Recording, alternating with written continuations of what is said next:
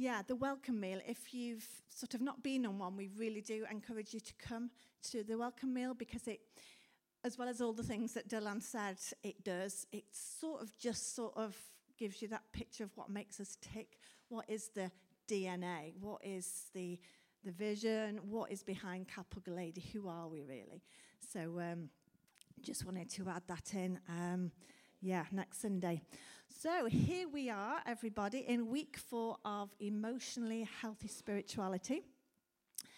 And we're sort of looking at how we grow up and how we grow to become more like God.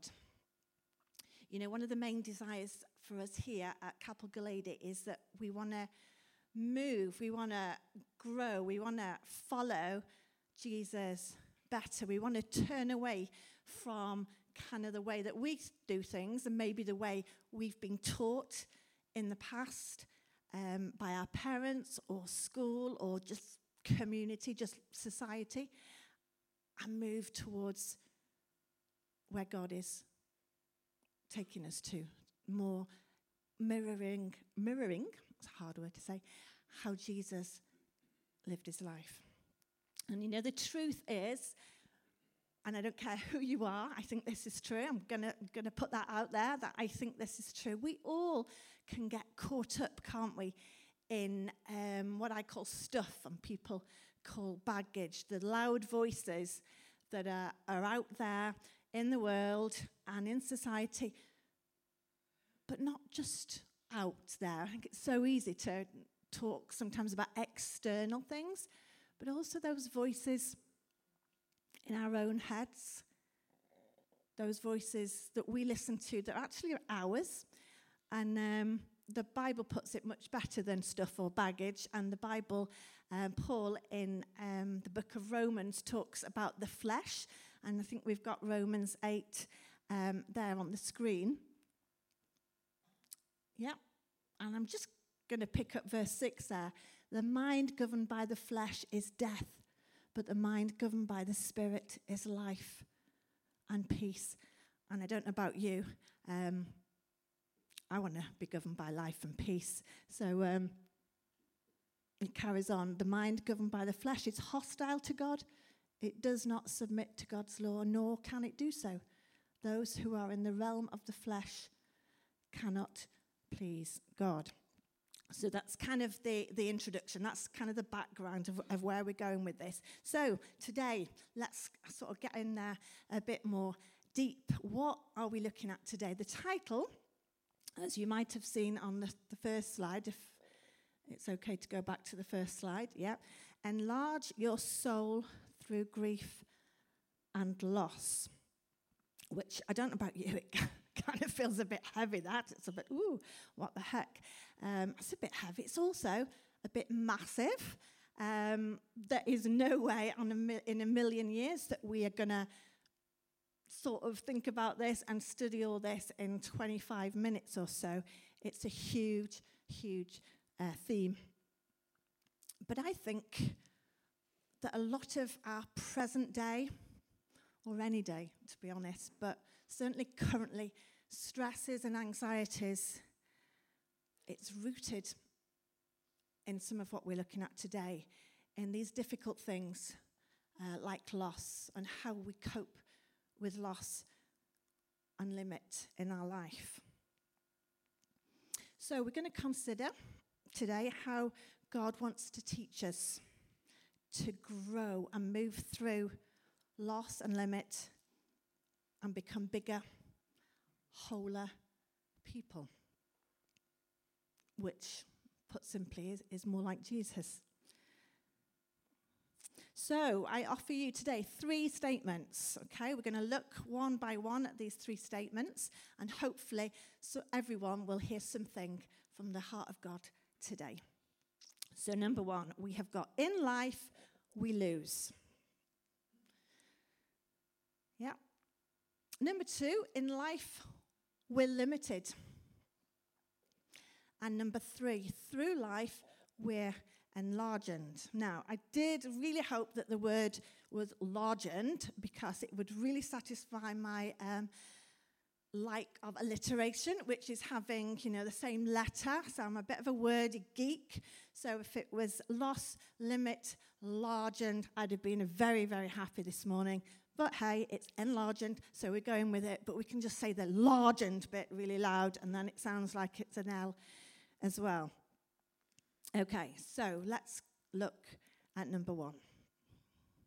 Life, in life we lose. It's true, isn't it? No one's going to argue with me, I don't think. That life is full of loss. And, you know, some of the loss that we experience as, as human beings is, is a matter of change. So we go through seasons in our life, transitions, if you like, from childhood to adulthood.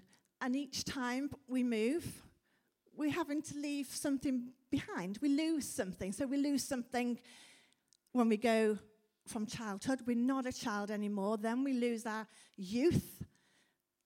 Then we sort of lose our, well, as you get a bit older, you lose the colour in your hair, you lose your sight, this kind of thing.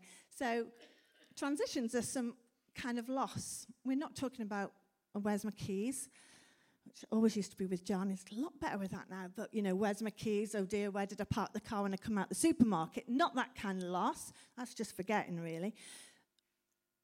But we lose things. We lose familiarity, don't we, as well?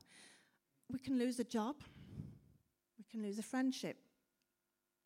Maybe a lifestyle maybe a house that we really love. Um, I can hardly believe I'm going to say this because we live, live in a fantastic place now. But I loved my old house too, and there was something of a grieving in having to leave that behind. And you know, some of these kind of changes and transitions, they're not necessarily catastrophic to us. But what about dreams? That's massive. To lose a dream that has really been there for a long time, a dream of something we've, we've longed for.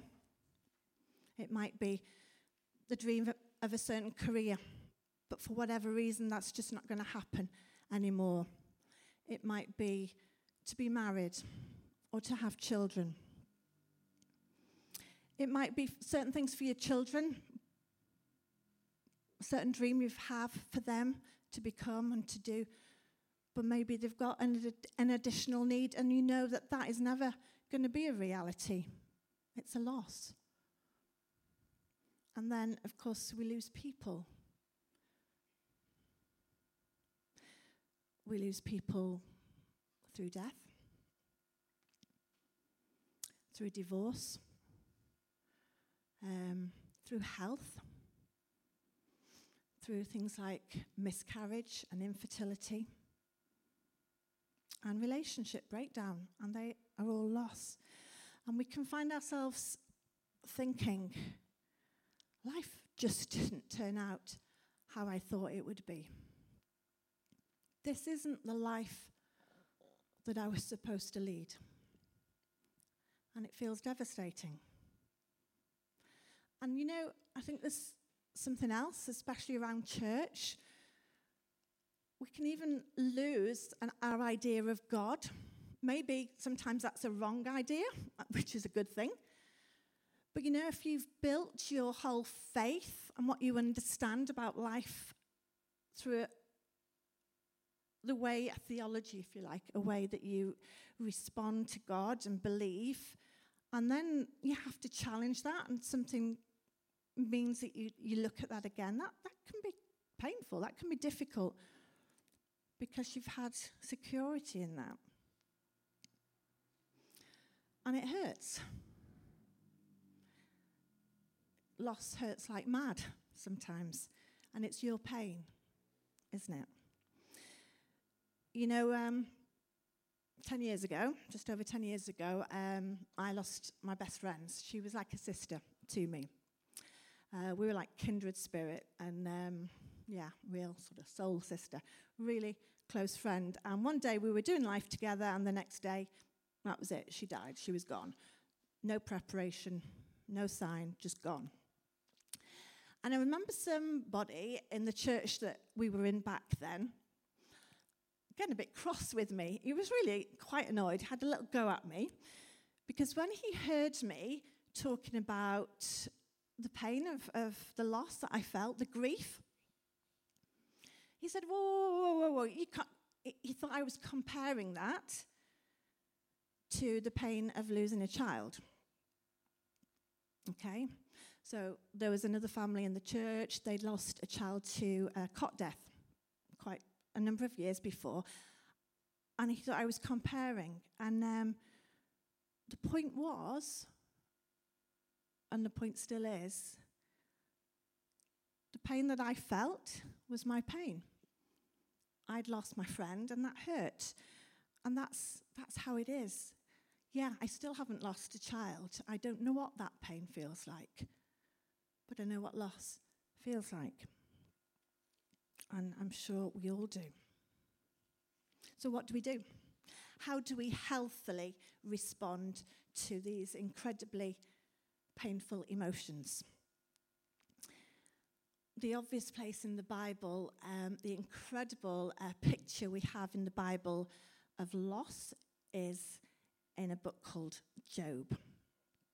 And now, Job, if you don't know, is this guy who is really, really good in, the t- in terms of his obedience to God. He loves God. He is an innocent man. He serves God really, really well. Um, and the devil comes along and says, Yeah, but, you know, everything's going on for him. It's all great. It's marvelous. If he was to lose things, he wouldn't follow you, God. So the devil is allowed to sort of put this to the test.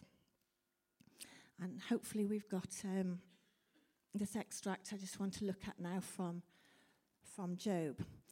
So, Satan retorted. So, do you think Job does all that out of the sheer goodness of his heart? Why, no one ever had it so good. You pamper him like a pet. Make sure nothing bad ever happens to him or his family or his possessions. Bless everything he does. He can't lose. Just skipping uh, a few verses. Sometime later, while Job's children were having one of their parties at the home of the oldest son, a messenger came to Job and said, The oxen were ploughing and the donkeys grazing in the field next to us when Sabaeans attacked. They stole the animals and killed the field hands.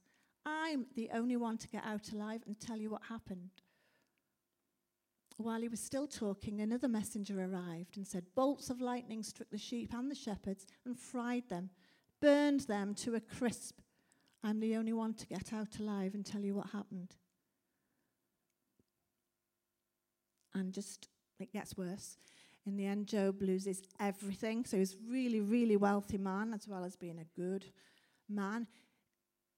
Loads of stock, you know, livestock, assets, amazing and his children. He had 10, he lost them all. His wife is like, Joe, what are you doing? Just, you know, blame God, curse God, and just die. You know, you're going to be a lot better off just dead than going through this misery. This is Job's response, we're told. He got to his feet, ripped his robe, shaved his head, then fell to the ground and worshipped. Naked I came from my mother's womb. Naked I'll return to the womb of the earth God gives. God takes. God's name be ever blessed. Not once through all this did Job sin. Not once did he blame God. Quite incredible, really. Um, I want to just ask you a few questions. Does he say, Thank you, God, rejoice, praise God, this is all marvelous. Um, I love suffering. Whoa, thank you, praise God. Does he say, not a big deal? Does he say, well, yeah, I know I've lost everything, but actually some other people are worse than me, so I don't mind? Does he say, Ah, but now at least I've no one to be dependent um, sorry, no one to be responsible for. You know, I don't have to look after this family now and um, make sure they've got enough to eat. Uh, no. Does he say, it's all my fault? It's all my fault. It must be my fault. I've done something wrong. Somewhere I must have done something wrong. Or it was her fault. She, she's obviously done something wrong. Or what about those workers? They didn't look after their animals well enough. It must be them. Or, or God, He made the weather come and ruin the crops. No, He didn't actually do any of those things. He didn't pretend that it didn't happen. He didn't sort of minimize it and sort of say, mm, it's not that bad. He didn't say, oh, sorry, we need the next slide. Sorry, Chris, got some pictures. Um, yeah, he didn't sort of get in a box and pretend, uh, deny. It's not happening. Didn't distract from what was going on or use a bit of humor We didn't blame other people, find excuses. Let's have a look at what he did do on the next slide. He absolutely and categorically did not do any of those other things, but he absolutely went mad in the sense that he ranted and he raved, he shouted, he was upset. You know, it, it, it, gets loud, guys. It gets loud. I'm sure this is said loud. Um, why does God bother giving light to the miserable? Why bother keeping bitter people alive? Those who want in the worst way to die and can't, who can't imagine anything better than death, who count the day of their death and burial the happiest day of their life. What's the point of life when it doesn't make sense, when God blocks all the roads to meaning? Instead of bread, I get groans for my supper then leave the table and vomit my anguish. The worst of my fears has come true. What I've dreaded most has happened. My repose is shattered, my peace destroyed. No rest for me ever. Death has invaded me.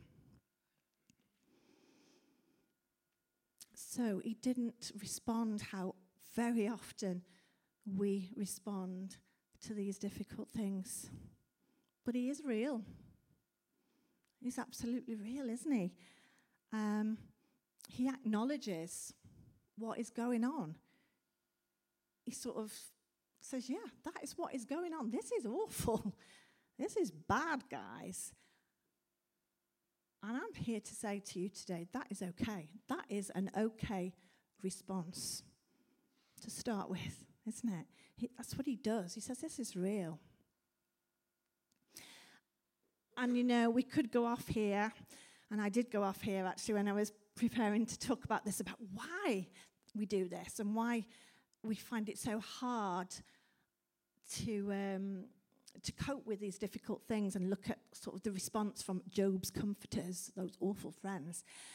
But that's a talk for another time, or maybe I'm going to sort of unpack that a little bit more at the retreat. Little um, plug for the retreat there. Um, but yeah, there'll be more time to really think about what goes on. Why, why is that so difficult? Why is losing so hard? Is there something in there about lack of control and wanting to actually play God? Yeah, because it means, doesn't it, we can't have or do or be everything. That's what loss really does to us. That's how it crushes us. Which leads us on to point number two, which is, if you remember, in life we're limited. We've got a little advert, hopefully, that'll uh, play.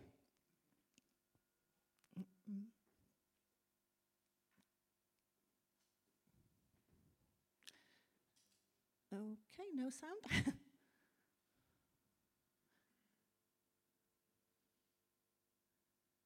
there any way to get the sound, or shall we just skip this, Chris, because it's fine?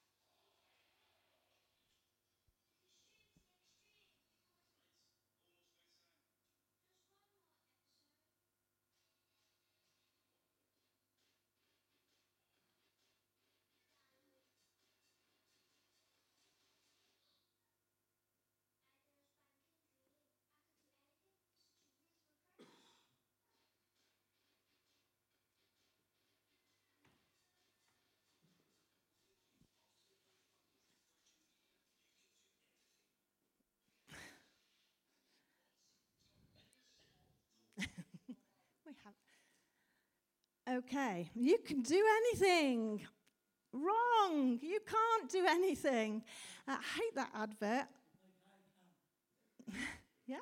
I hate that advert on lots of levels. Not just the message that is being pumped out of that, that you can do anything, but I, I hate the busyness of it and those eyes, and um, it just makes me feel so tired watching it. Uh, it's exhausting. Um, I can do anything wrong, so totally wrong. You know, even Jesus was limited. He, he didn't, he couldn't do everything, and he didn't do everything. He had to leave um, heaven. He had to leave that sort of sense of being with God and having all knowledge, and he had to become a finite person. That means his life was going to end on earth because he became a human. And then he had to wait. He was limited in that he couldn't just get on with the job that he'd come to do. You know, he's like 18, that goes past, it's 20, he's like 30, in his early 30s before he actually gets about teaching, healing, doing the things that God sent him for. You know, if it was me, I'd be there, oh, I'm 18 now, come on, God, I must be ready by now, I must be old enough, 21, coming of age now, God, surely it's time. No. Jesus was limited whilst he was on the earth. And Job had to accept his limits. He had to accept that he wasn't God. And it's a humbling thing that's what we read. We'll come to the end of Job in a little while and we'll see his response. But it's actually quite humbling when we realize we are limited and yet we hate to be limited. The world, if you don't believe me, just look at all the adverts and everything. It's telling you that you can be, you can do everything. But we know we're made equal but God's not given us the same talents. Some of us don't have the same things that other people have. And that's the reality. Um, for me, you know, the number one top challenge that I seem to keep facing in my life is an addiction to busyness. And um, I've kind of learned and grown as, grown as a person to some extent. I'm aware of that. Um, I, am much better at boundaries and being able to say no. There was a time when I was certainly first married, my mother in law would hold up such a thing from the rummage sale and another thing, and do you like this? Will you have this? Oh, yes, oh, yes, oh, yes. Hated most of them, but I found it really hard to say no. I'm better with that, but I'm still find myself losing peace because I just, I'm too busy. I get too busy. What is all that about? Why does it keep happening? And when things keep happening, I kind of ask myself, well, God, you're still trying to teach me something here. I'm not having this same challenge because it's sorted. You obviously, I'm still, you know, you're still trying to get me to understand. So I'm on a journey there, but that is real for me. That's still something that I'm so not there with. And I know it's it's not right. I get headaches, real headaches, I get tension headaches. So why? And I'm I'm asking God. And God's asking me, Karen, why can you not just embrace the limitations that I give you? Because they're there to help you but we find it hard. we find it hard. Something again that is just, oh, but I want to be able to do it all. I want to be like God. Let's have a look at John the Baptist. There's a great example in the life of John the Baptist of, of this, of accepting limitation. So, John the Baptist has been the guy he, he's been talking about Jesus coming, the Messiah coming, and people have been listening to him. He's been baptizing them. He's got these followers. And then Jesus comes to town. And all these followers, whoop, new guy on the block, they're following Jesus now. And the, the followers, the fans, if you like, of, of John, are like, Aren't you upset? Aren't you upset? And John replies, No, no one can receive anything unless God gives it from heaven. You yourselves know how plainly I told you, I am not the Messiah. I am only here to prepare the way for him. It is the bridegroom who marries the bride, and the bridegroom's friend is simply glad to stand with him and hear his vows. Therefore, I am filled with joy at his success. He must become greater and greater, and I must become less and less. So we can see in John that he knew, he knew who he was. He knew he was the guy to prepare the way. It's like the, um, what do you call it in the gig, the warm up act, if you like. He knew he was coming first, but there was purpose in that on its own. He also knew that his time was limited. He was preparing the way, and then he was going to move over and let Jesus come and, and teach. And he was contented to do that because he knew what he was there for. He knew and he accepted the limitation on his life. I love that. I've got to be content, he says, doesn't he?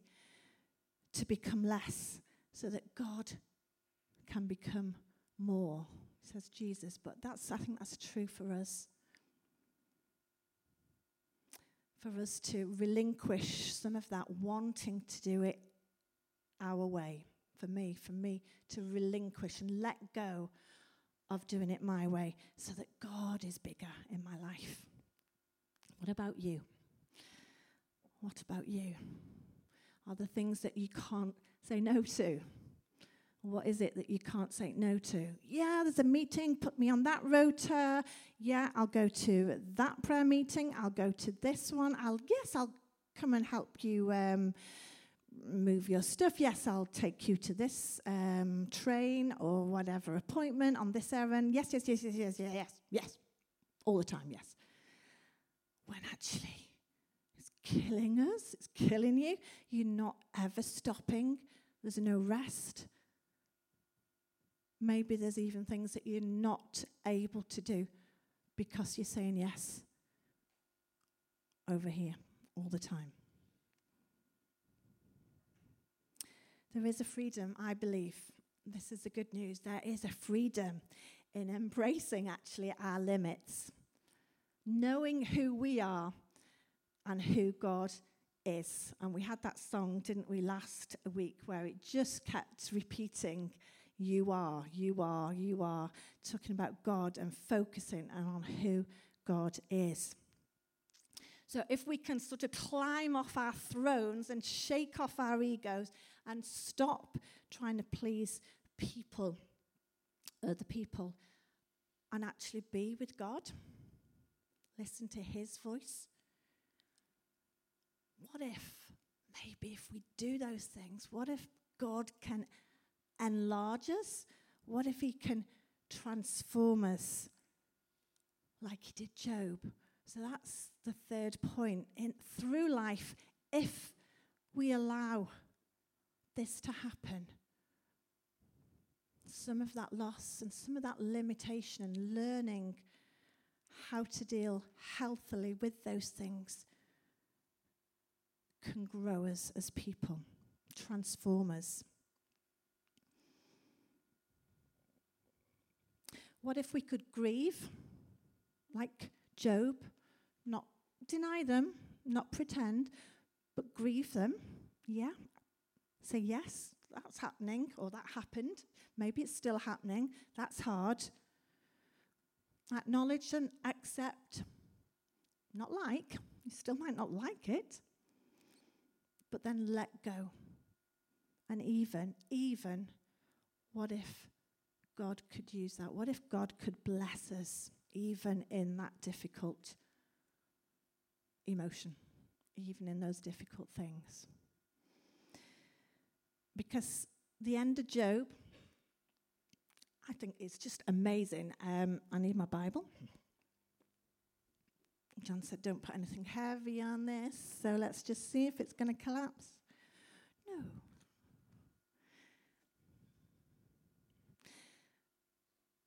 Job responds to God in the end by saying, I know that you can do anything and no one can stop you. You asked, Who is this that questions my wisdom with such ignorance? It is I who was talking about things I knew nothing about, things far too wonderful for me. You said, that's Job talking to God, you said, Listen, and I will speak. I have some questions for you, and you must answer them. I had only heard about you before, but now I have seen you with my own eyes. I take back everything I said and sit in dust and ashes to show my repentance. And then afterwards, what I noticed when I re- read this, and it's really not stood out to me before, but God changes the way that he talks to Job. He says he's angry with those friends. But look how he refers to Job. He says, I am angry with your two friends, for, um, with you and your two friends, for you have not spoken accurately about me as my servant Job has. So take seven bulls and seven rams and go to my servant Job and offer a burnt offering for yourselves. My servant Job will pray for you, and I will accept his prayer on your behalf. I will not treat you as you deserve, for you have not spoken accurately about me, as my servant Job has.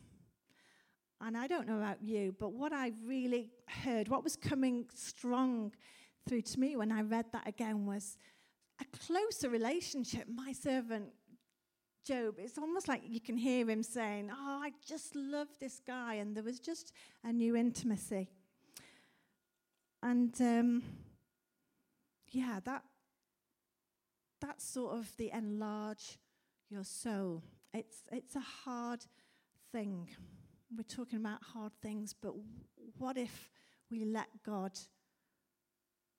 do that for us. What I want to uh, finish with is just reading you something that I found on a little bit of paper in my Bible as I was preparing. I, I read it through. I thought, oh, I think I think that's where I need to finish on Sunday. So it's something I wrote back I'll tell you now. Saturday, the 29th of December 2018, midnight. I was obviously up and not sleeping, uh, which is not like me. Uh, so I really feel these are words that I should share. Please don't hear that I am sorted in all of this. And I hope that you'll hear through this that that is not the case.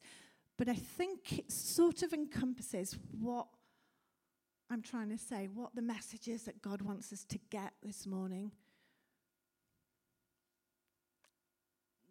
The enlarging our soul bit. Here we go. It also relates to the, the loss, the grief that I, I told you about um, 10 years ago. Uh, the friend who was called Karen, so Car. Car, it's 10 years, nearly exactly to the day. What a wonderful few days in Stirling. The promise and hope of a new year lay ahead. The reflection of life lived, experiences shared, and relationships forged. Most didn't understand how precious was our bond, didn't know how deep went the affection. We hadn't had that long. There weren't decades of memories, but sometimes there doesn't have to be for connection to be made. Of course, time has moved on, as surely it always will. Yes, I learned to live again without you. And yes, God has brought me new friendships, new adventures, new blessings. I'm thankful. I'm aware of their presence, the richness they bring, and I'm lucky I know. But there's a place in my heart still for you scar tissue that's evidence of the pain I once felt and the healing that had to take place. It did.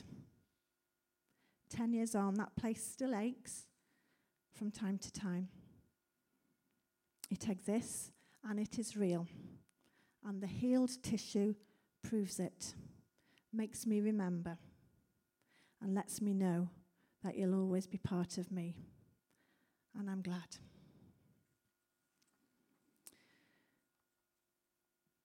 And so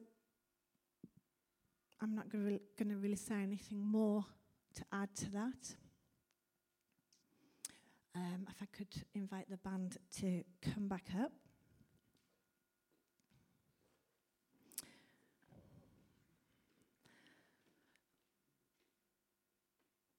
I read this this week.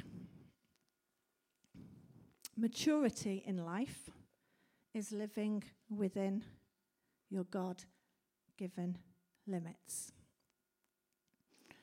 So, as the band are going to play in a few minutes, I just want to, to challenge you, to challenge us all, and ask you how is God challenging you to respond to Him this morning? Do you simply need to hear and know the truth that your pain is real and it happened or it's happening still? And maybe that's just the response you have today to just. So, if uh, you have been um,